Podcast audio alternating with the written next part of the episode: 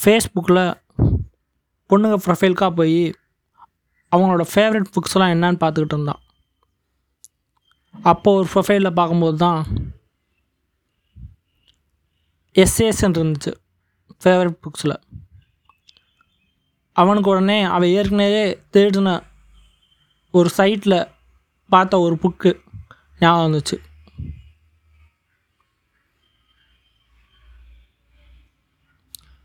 சரி உடனே திரும்பவும் அது அந்த சைட்டுக்கு எப்படி போனான்னு நினச்சி வழக்கமாக அந்த சர்ச்சில் தேட ஆரம்பித்தான் world greatest books of all time அப்படின்னு சர்ச் பண்ணி அந்த சைட்டும் வந்துச்சு. அந்த சைட்டில் நிறையா புக் இருந்துச்சு.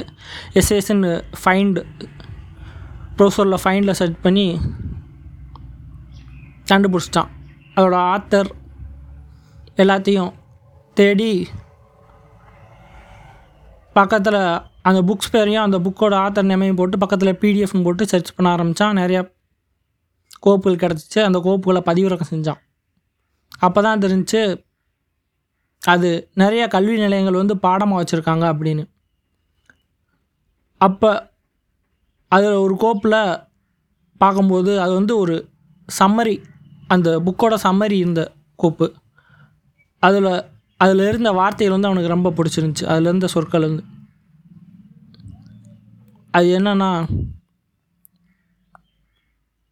all are my own likeness அந்த வார்த்தை அவனுக்கு ரொம்ப பிடிச்சிருந்துச்சி. எல்லாமே எனக்கு சொந்த விருப்பங்கள் மை ஓன் லைக்னஸ் அந்த சொல் வந்து அவனுக்கு ரொம்ப விருப்பமாக இருந்துச்சு. அதுக்கப்புறம் இன்னொரு லைன் இருந்துச்சு. You don't have any pity about me அப்படின்னு ஒரு லைன் அந்த ரெண்டு லைனும் சேர்த்து தான் ஒரு சென்டென்ஸாக இருந்துச்சு. நடுவில் இருந்த வார்த்தையை விட அவனுக்கு இந்த ரெண்டு லைன் பிடிச்சிருந்துச்சு. இந்த ரெண்டே ஒருத்தம் ஒருமைப்படுத்தி அவனே கரெக்ட் ஒரு வார்த்தையை மேட்ச் பண்ணி ஒரு சென்டென்ஸை மேக் பண்ணி நினச்சி பார்த்துக்கிட்டு இருந்தான். அவனோட மொழியில். அதுக்கப்புறம் அந்த ஆத்தரை சர்ச் பண்ணி பார்க்க ஆரம்பித்தான் அப்போ தான் அந்த புத்தகத்தோட ஒரிஜினல் மீனிங்கே அவனுக்கு புரிஞ்சிருந்துச்சு. அந்த டை டைட்டிலோட உண்மையான மீனிங்கே எஸ்எஸ் அப்படின்றது இஎஸ்எஸ் ஏஐஎஸ் ஏஒய்எஸ் கிடையாது. ஏஐஎஸ் அது ஒரு ஃப்ரெஞ்சு புக்கு அதை டிரான்ஸ்லேட் பண்ணி அவங்க சொன்னதை தான் படிச்சிருந்தான்.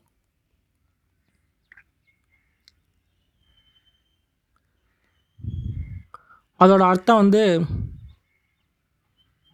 ஒரு டெஸ்ட் அட்டம்ப்ட் மாதிரி ஒரு அட்டம்ப்ட் அந்த மாதிரி.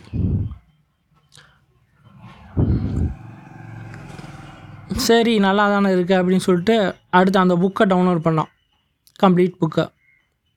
வழக்கம் போல் அவன் போகிற ப்ராஜெக்ட் குட்டன்பர்க் சைட்டில் போய் பார்த்தான். அதுக்கப்புறம் இன்னும் ரெண்டு மூணு சைட்டில் டவுன்லோட் பண்ணான். அது வந்து நிறையா பேர் ட்ரான்ஸ்லேட் பண்ணியிருந்தாங்க. அதில் ஒரு டிரான்ஸ்லேஷனை பார்த்தான்.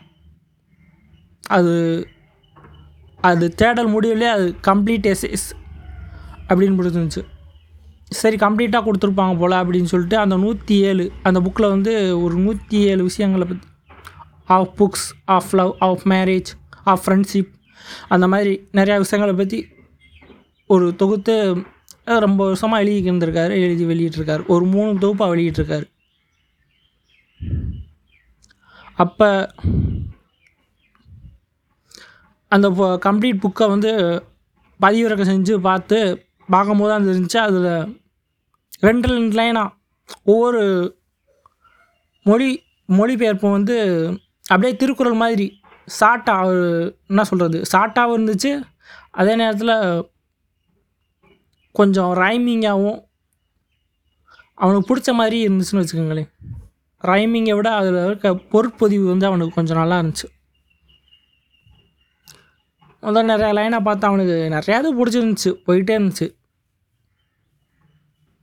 ஒவ்வொரு தடவையும் அந்த புக்குள்ளே போகும்போது ஒவ்வொரு வார்த்தை அவனுக்கு கெ கிடச்சிச்சு பிடிச்சிச்சு. ஒவ்வொரு lines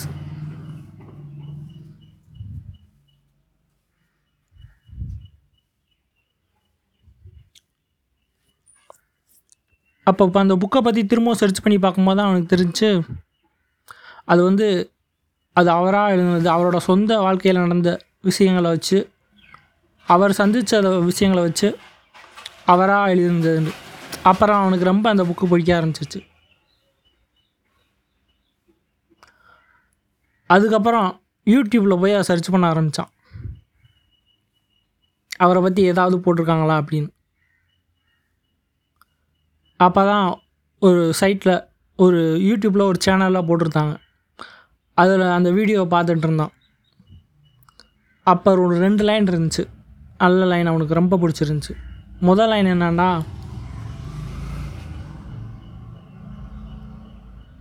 we are richer than we think அப்படின்ற ஒரு லைன் ரொம்ப பிடிச்சிருந்துச்சு. அதுக்கப்புறம் இன்னொரு லைன் வந்து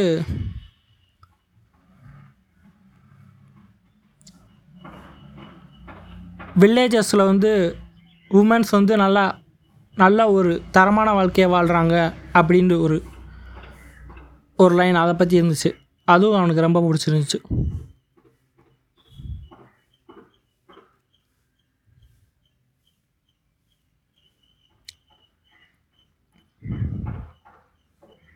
அப்புறம் அந்த புக்கை பற்றி பார்க்கும்போது அது திரும்பவும் அந்த புக்கை ஓப்பன் பண்ணும்போது ஒரு line